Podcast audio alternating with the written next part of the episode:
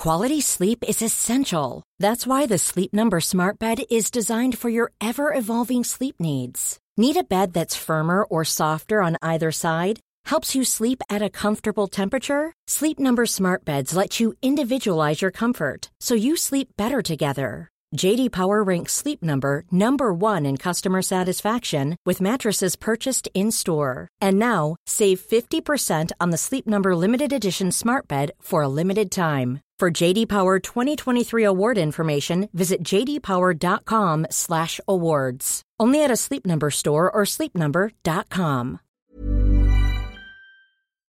Good morning, Ned. Ciao, Davide. Where are you? I'm at the Giro d'Italia. I know that. You say that every day, so what's new? Sono stanco, ma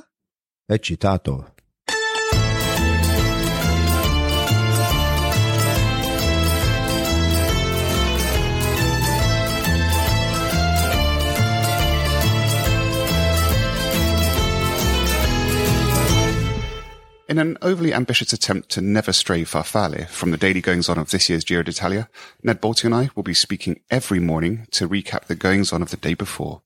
I'm David Millar, and I'll be hosting the show from the comfort of my home in Girona. And I'm Ned Boulting, and this is what I laughably call a profession.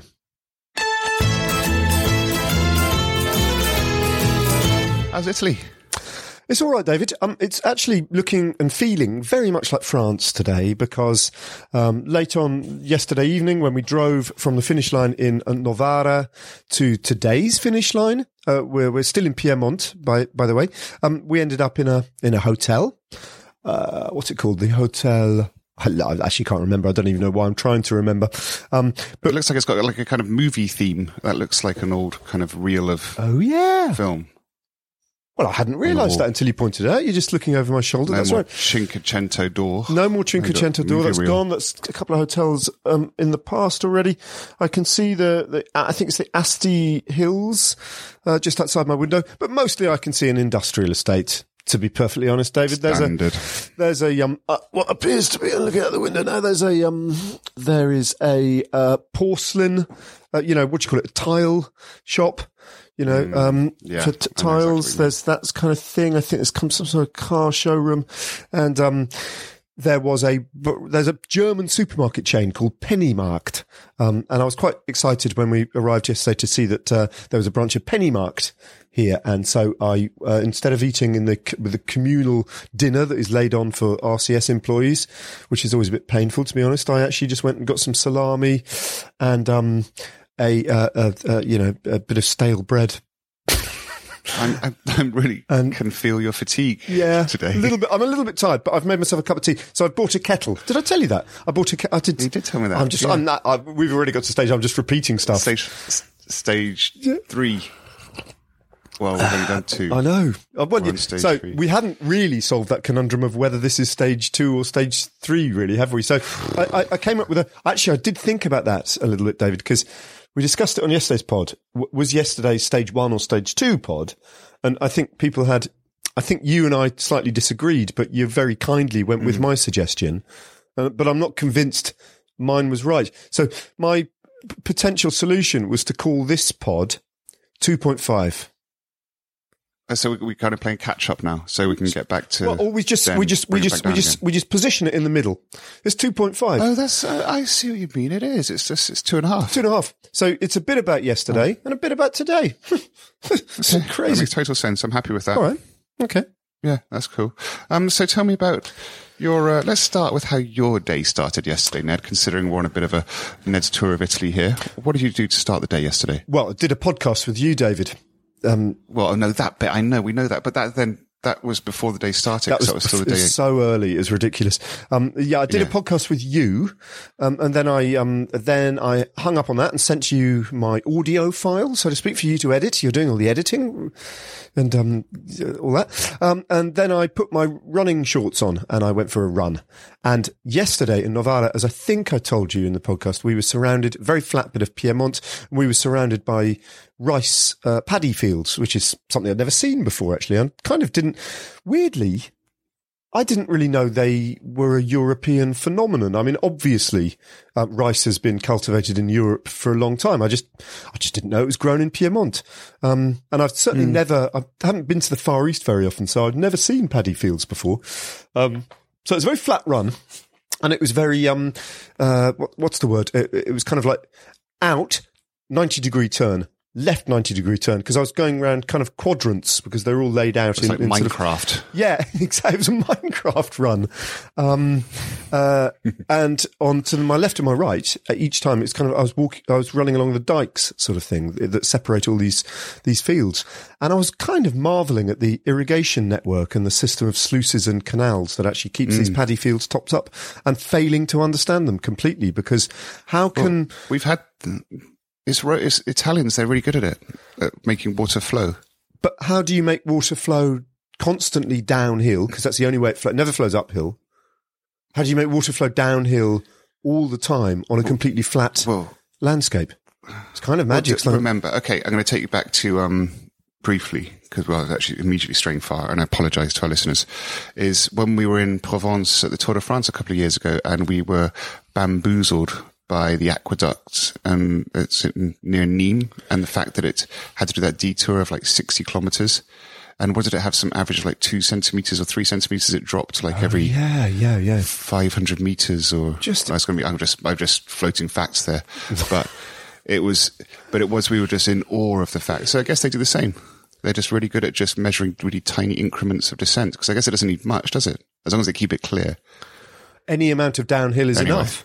I suppose you're right. Any amount of downhill is enough Any I mean any amount, it's yeah. gravity yeah it's earth Fair dues. Um, So- But the, the the the low light of my run yesterday was, and I want to appeal to our the ornithologists amongst our listeners here, because um, there were some very specific birds that I've completely failed to Google. Um, but they were kind of uh, they they're about the size of a magpie, or maybe a little bit bigger than a magpie, a little bit smaller than a gull. Quite delicate, black and white birds.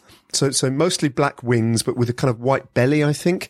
Um, and they were clearly nesting in the, in the banking of these, uh, these kind of c- c- canals, for want of a better word. And as I ran past, I noticed that they're getting incredibly agitated every time I came close. Um, the, the parents, I think, trying to warn me away from their nests. And they had a very distinctive call. It was a kind of,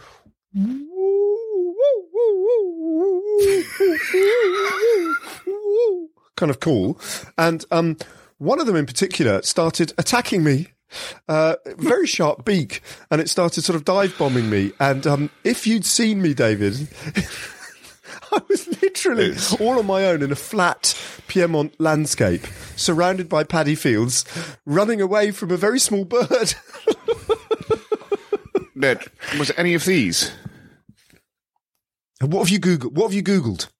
What was your Google search? black search? and white black and white attacking bird That second Italy. one. What's that second one? Might be that. uh, that's a magpie oh boy Oh, okay. um, no, I don't know. I think it, it could have just been an Italian type of magpie Could have been. Had a I'll very, very sharp, through. slightly curved beak. So if anyone knows the the black and white, quite vicious, uh, well, or just you know, very protective of their young birds of Piedmont with very sharp beaks who attack British runners, uh, I'd like Well, that's to good, Ned. Yeah. Um, so now we've gone done the pod. You've had your run. Yep. Now you get to the race, and, and Oh yeah, there was a race. it was quite it was quite um, a moving stage yesterday, wasn't it? Not since the actual momentum inertia, but the actual memory of uh, Wouter Weylandt. Well, we, I mean, actually, you know, ever since the this Giro's got underway, it's been a succession of um, of anniversaries. We spoke about the the 160 years of the uh, Italian kingdom. We spoke about 90 years of the Maglia Rosa. Um, there was another anniversary yesterday. It was 75 years since the uh, last king of Italy, Umberto II, uh, was the May King was ascended to the throne, and it was also David um, yesterday, ten years since the death of Wouter Weylandt on the um, on the Giro d'Italia in 2011 on May the 9th. and um, the the race. Uh, observed a, a minute's silence before they rolled out from Stupinigi yesterday, with all the jersey wearers, including uh, Filippo Ganna in the Maglia Rosa at the front. Uh, Ganna clearly knew exactly, just you could tell by um, his kind of demeanour on the front, why the minute silence was being observed, even though 10 years ago he was a teenager. You know, he was 13, 14 years old.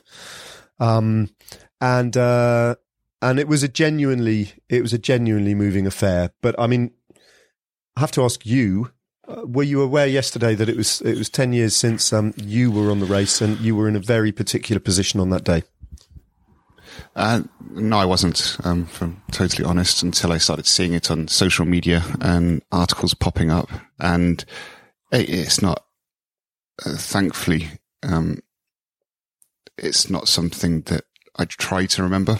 It's something that's embedded. I could never forget it because obviously I was in the leader's jersey that day, um, or took it the day that he died. Um, and then it was my responsible responsibility to lead the peloton on today, actually, it would have been, which would have been that year, the, the 80th anniversary of the pink jersey. So it's a really weird couple of days for me. And it was a really weird couple of days for the whole race. And Wouter Weylandt and his, his family and his sisters kind of been on, uh, on and off in touch in the years past. And I think since I wrote my book and I wrote a piece, the whole chapter on this event itself. And I think she got in touch after that as well. So it's something that's, yes, I don't really have words for it to be honest with you, because it was just something that, that happens that you don't want anybody to experience. And the whole peloton, I think, I think it was one of the, the times the peloton was most touched and, and unified ever, really, that day, the next day when we rode.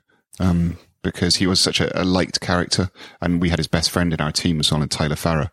So it really hit home with us more so because we had a, we knew that he was best friends with him. They, they lived and shared off bike times in Ghent. And, um, so yeah, so it was just a poignant, let's say. David, for, for those who don't know the story, just explain what happened the following day in terms of the race and your involvement in, in how the peloton mm. sort of behaved collectively the following day. It's, so when something doesn't really happen, but um, and for that reason we didn't really know what to do. And the evening uh, of the day that Wouter uh, died, um, I'd been given the pink jersey and all of a sudden that became I became the representative for the riders. It's it's quite a, a, phenomenal thing, and I guess it was a combination of things. It wasn't as if I was a neo pro. I was pretty late in my career and was outspoken with the media, so I had a. I think the peloton was quite relieved that it was me, but it did mean that we didn't know how to ride. There was all this talk of strike, just not just striking, not right, racing the next day, um, or what are we going to do? Are we just going to do part of it, or and so eventually I, I couldn't sleep that night, obviously, because I was so just wondering what to do. And I woke up in the morning and I suddenly, and I went to breakfast and I still remember this. And I, and I was embarrassed. I didn't know whether I was supposed to take control or anything. And because it was, I was just overwhelmed with everything that was going on. I, I stayed with Tyler in his room most of the evening, making sure he could sleep. So I had kind of stayed with him and looked after him.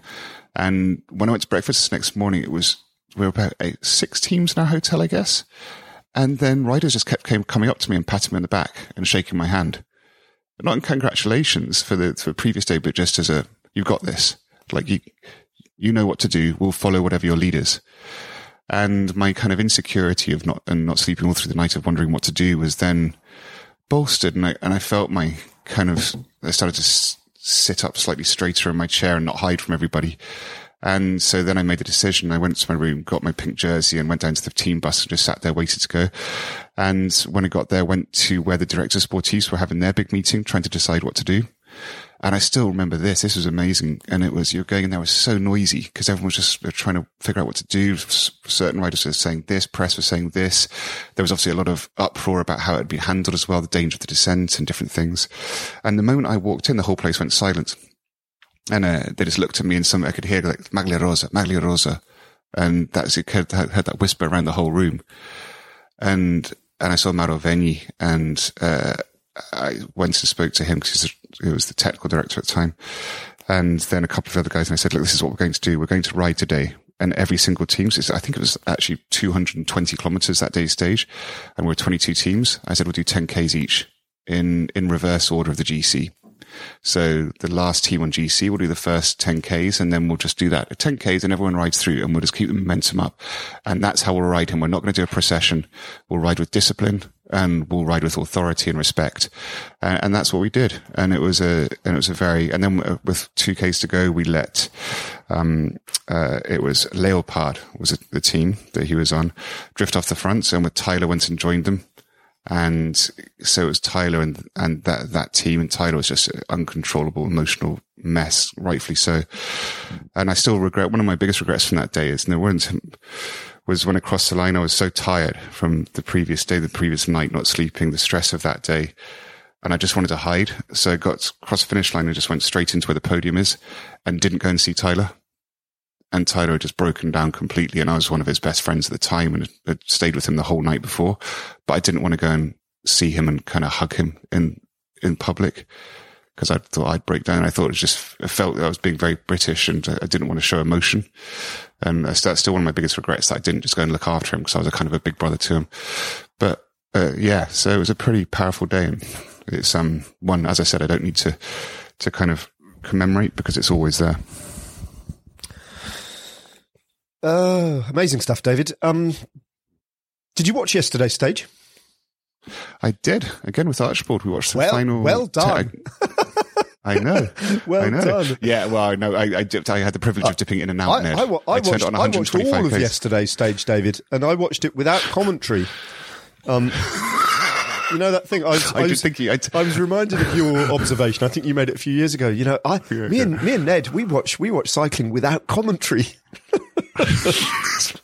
It's really hard. It's really hard. you, ever, you ever tried to speak through a whole bike race? I did that because I, I turned on 125 k's to go, and I was like, "Ew."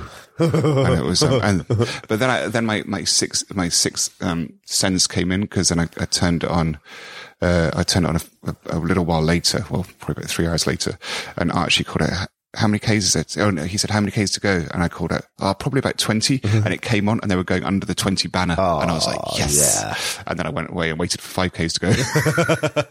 That's always a bit of a point in a bike race, isn't it? Especially a stage like that, and when we're commentating, Yeah. you have to go. Quite often, our, our, our, producer director will come in our ears and go, "20 k to go. Go on, give us a new in."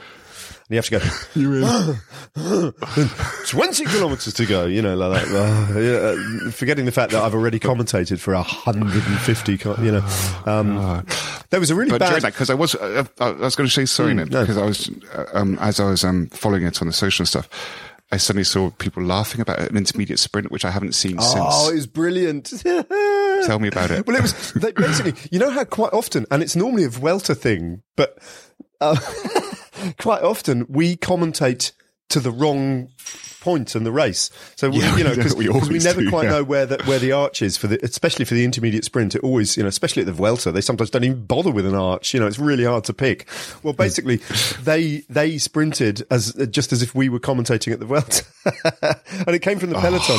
So the gap was about a minute. So two two Italian riders um, who were in the breakaway rolled through and took the first two points at the second intermediate sprint, and then the camera cut straight back to the peloton, who were about a minute and a half behind. But but they were in a full full blooded sprint, and Sagan was there, and Viviani was there, and Gaviria was there, and then they kind of.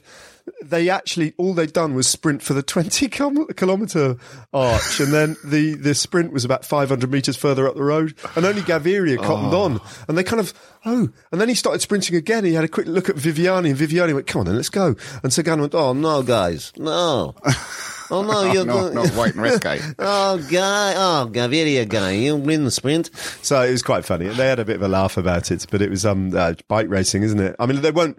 I don't think they'll make that mistake again. But uh, it was. It reminded me of that thing um, they do at the Vuelta, David. That every year trips me up, where they put the to to satisfy the sponsors. I guess they put the on a summit finish that carries King of the Mountains points as well. They put the King of the Mountains arch just about three hundred meters back down the climb, don't they? Even though that's not the King of the Mountains finish line at all. That the finish line is actually the summit finish, the finish line of the. But they put the arch somewhere else. So they put that horrible. just, but uh, yeah, that was quite amusing. Ah, bike racing. Not much else was and then, too um, amusing about the yesterday's stage. Um, it was pretty, it was pretty dull, except for a really ineffective Vincenzo Albanese from uh, Sean Yates's, Ivan Basso's, and Alberto Contador's Eolo Kometa team, who are making their grand Oh, tour. yeah, I keep forgetting about them. Yeah, well, they're, they're here. They're now an Italian team. Actually, they've got a big sponsor and they want to go world tour in the next three years. Um, Eolo is a big internet service provider from Varanese and the CEO of that company is a mate of Ivan Basso's. And, um, Perfect. and so there used to be a Spanish team and now they're Italian, and I think they will be the next Italian World Tour team. This is their Giro d'Italia bow, and uh, Vincenzo Albanese, who's their rider in the the most predictable breakaway in the history of road racing yesterday, featuring one Bardiani, one Androni, and one Eolo. Oh. Perfect. Um, Albanese, he picked up the only King of the Mountains yesterday, got the King of the Mountains jersey, and then had a mechanical on the on this uncategorized climb, the last little climb of the day, had a, a rear wheel puncture, and um, it was as if uh, I was the Eolo Kometa mechanic, David. Oh no! I got out, I got out of the Eolo uh, um, Kometa uh, car and I looked at his rear wheel and I kind of went back to the car quite slowly, got what I thought was the right Allen key, came back. Are you serious? I kind of fiddled with it a bit, didn't budge. I kicked it, uh, couldn't quite.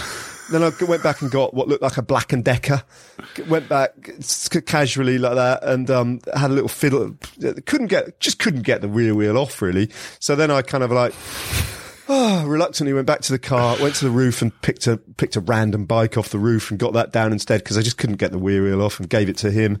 And then the best thing of all, this terrible non non wheel change that happened was that um after all this, Albanese kind of took his little computer off his handlebars and put it on his new, on his spare bike, and then kind of got on. And it was on a climb as well as on the foot of a climb, and uh, just had to get going on his own. And the mechanic didn't even push him off because he was still he was still just stood.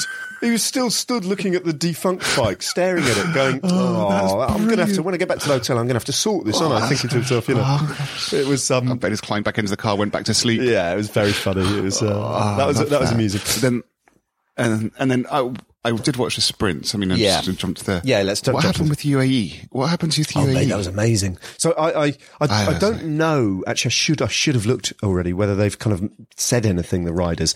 No, I've been looking. They have haven't. you? Okay, so what looked Yeah. like it happened? They they had they had Gaviria in the, for the sprint, right? But uh, his lead Yeah. out train was Max Richeze, who we know, the Argentinian lead out man, formerly of Quickstep, and um, Sebastian Yeah. Molano, and a big big old unit. He's a Colombian rider, but they were kind of all three of them were separated from one another. No one was on anyone else's wheel. Richeze was in the middle. Gaviria was four or five riders back in around about tenth position, and Molano was kind of right towards the front at about second wheel. And in the final couple of hundred meters, uh, looked over, he kept looking over to see where Gaviria was, couldn't find him. And I think Richeze was cooked. He pulled out of the line, pulled the pin and sort of drifted over to the left hand side of the road. Um, and then he watched the following unfold, right? He watched Molano, who had no idea where Gaviria was, but knew he kind of wasn't on his wheel, um, kind of start to slow up a little bit as the sprint unfolded. And then he saw Gaviria, who's looking quite good actually, um, kind of doing a full on sp- repositioning sprints to get somewhere close to the front and looking for room up on the right, really close to the barriers. And he ended up right, coming right up towards where Molano was beginning to slow down. And Richeze saw this. And you can see in one of the shots in particular, you see Richeze getting on the radio and shouting, right? And I think he's oh, saying to Molano, watch out. Here's, here's Gaviria. Fernando's there. Fernando's there. At which point Molano looks to his left the wrong way. And because he looks to his left over his shoulder, he kind of veers to the right. Right. And at that, and only a little bit, but that was precisely the moments at which uh, Gaviria was looking for this non-existent space. And the effect of that was that Molano took Gaviria into the barriers.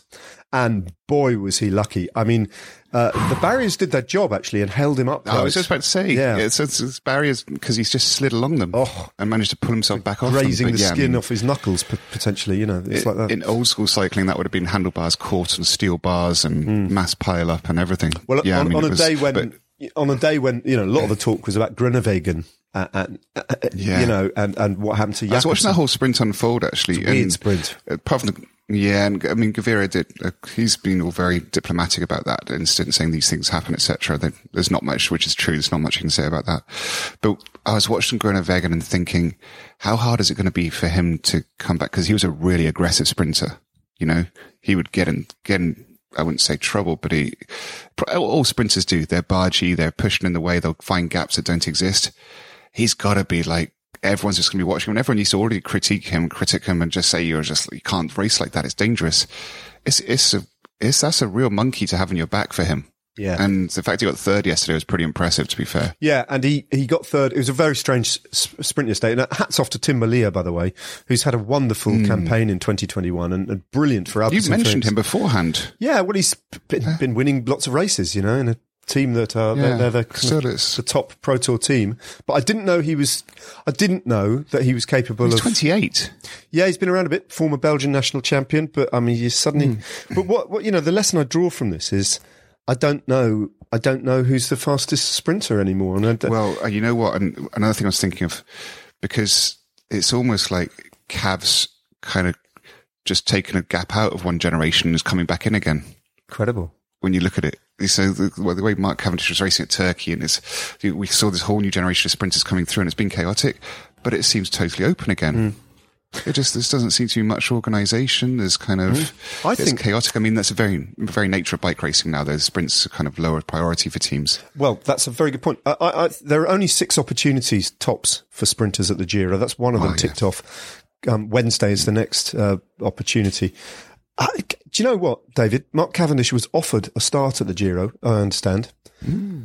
and for whatever reason, didn't didn't take it. I wonder if he's regretting that. He could have been right in the thick end of this I- of this race. You know, Uh, yeah, he probably he could have done, but maybe he's just he's going putting all his eggs in the basket for Tour de France, especially when you see that Sam Bennett's leaving to Koenig Quickstep next year.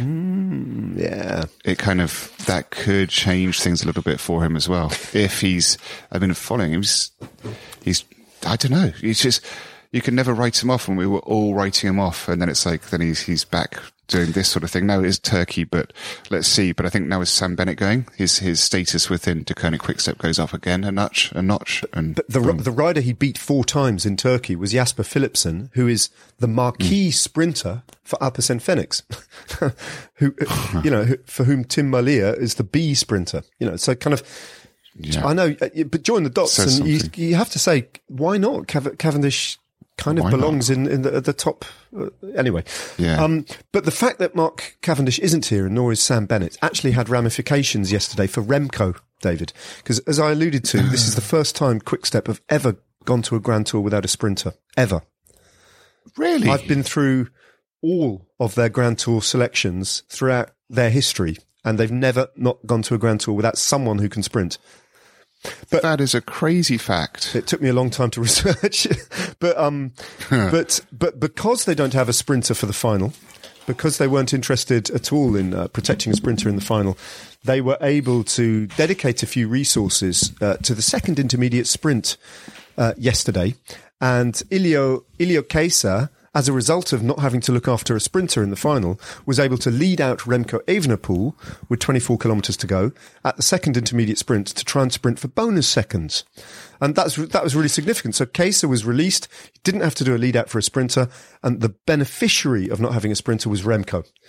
Uh, Remco picked What's, up. what's amazing with this though, bonus is the fact that he's he's flicked his teammate for for the leader's jersey. It goes to show there's no gifts at Deceuninck. Uh, uh, yeah, I mean they're Because- now level on they're level on GC. Remco had a two second Well- deficit to Joao Almeida and just nicked Yeah. nicked those two seconds back. But he's got he had two hundreds. There was a two hundreds difference in the in the um, time trial. So it's put Evenepoel ahead of him. Oh, is he actually so it gone means ahead at the summit finish. So it means that summit finish, Evenepoel is now ahead if they finish together. But, it, but it goes. Just I think it backs up what move. you what you interpreted into Evenepoel's individual time trial. You know, you He's going to win the Giro. yes, exactly, Damn it! exactly. It. Yeah, you've said it now. You've said it out loud.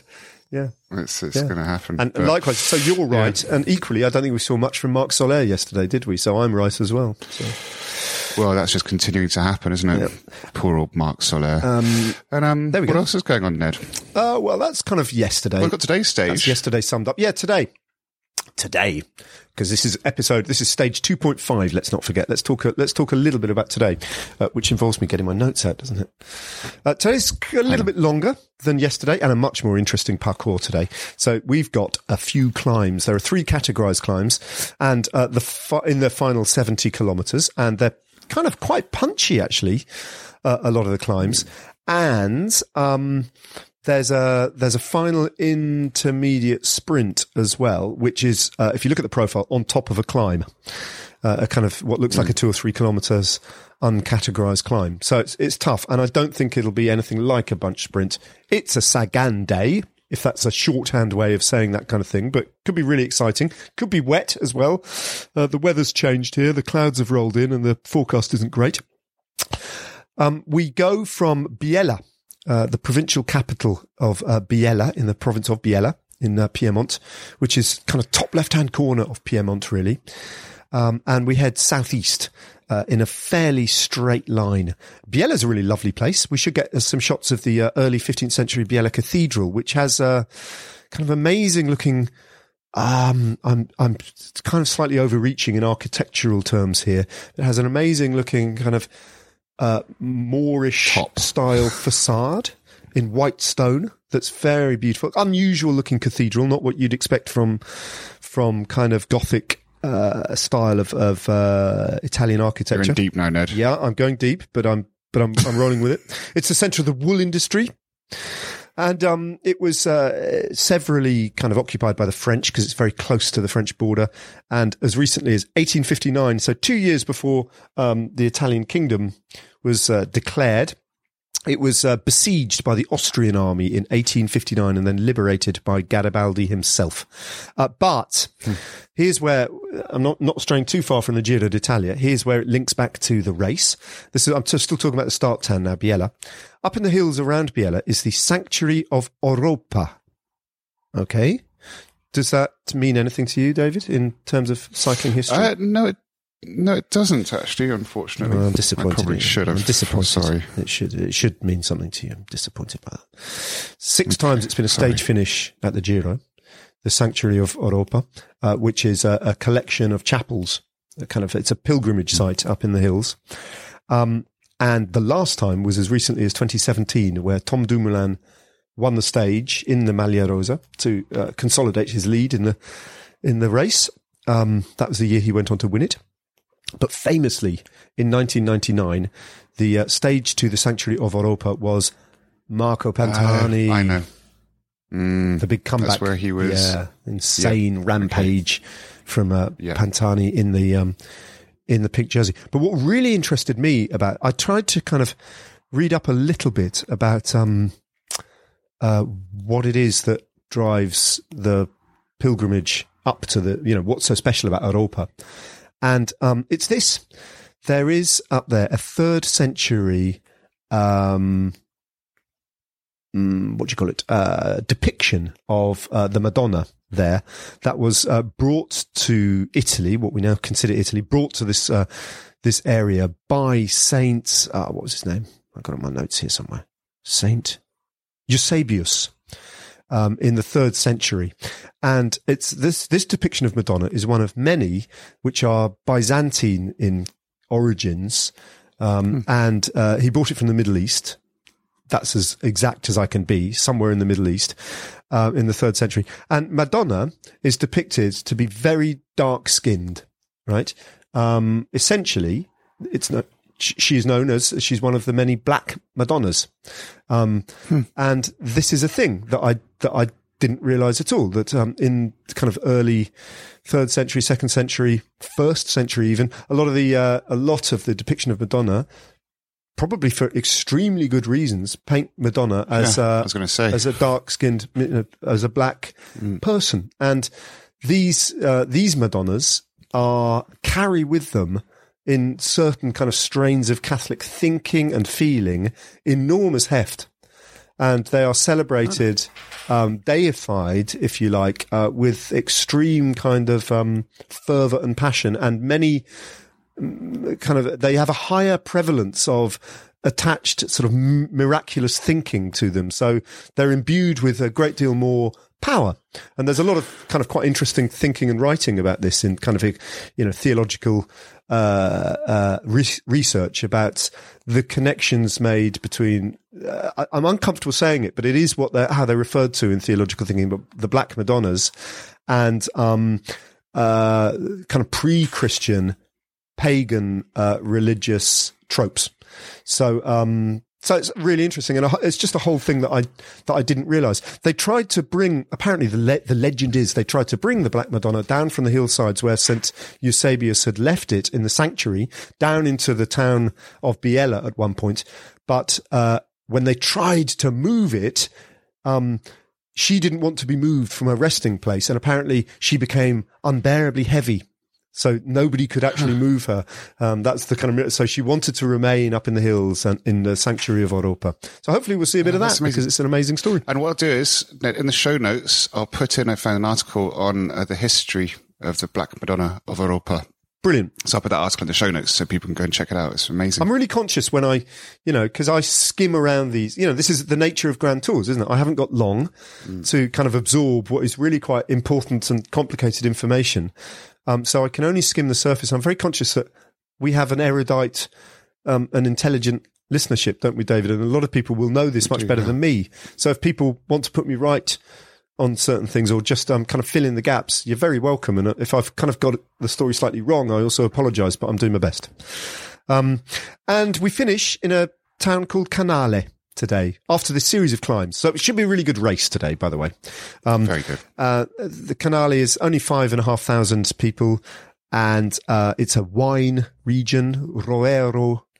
Roero wines, red and white wines, and also Roero Arneis Spumante fizzy wines. And it's a beautiful part of the world, surrounded by um, little gorges and canyons and ravines. So we've left where we finished today. Uh, we've left flat Piemonte, and we're into these little um, rolling hills. They're not mountains, but they're hills. And uh, and yeah, that's uh, that's it. yeah. What are you going to do today? Thank you, Ned.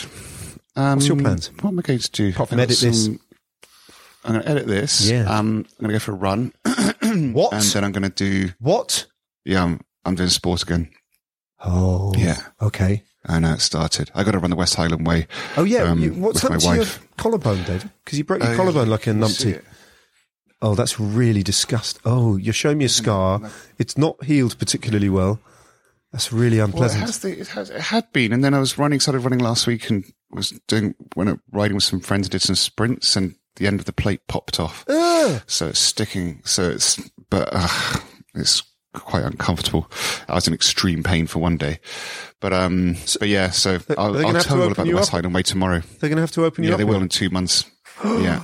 I'm going to do it probably afterwards. What's- I'll see how I go in the next couple of weeks, and I might have to get it out before. But let's see. What's the West Well, Highland? what's the, sorry, what's the West Highland Way? What are you talking about? Oh, well, I'll tell you all about it tomorrow because I'll get all the details up. It's um, Oh. Sounds hard. It's, it's 150 kilometre trail um, in the West Highlands of Scotland. On your bike, no running. 150 kilometres. Yeah, and considering I can't, I can't do three Ks with my wife at the moment, who I'm doing it with, who's super fit, I'm a little bit worried. Uh, you, bet, So, you better go out for a run, I got- David. I know. It's, uh, uh, put it this way: the Tour de France this year is going to be boot camp extreme, Oh no! just long. Yeah, All right. Good luck. Looking forward to July. Uh, yeah, very good. See ya. All right, bye.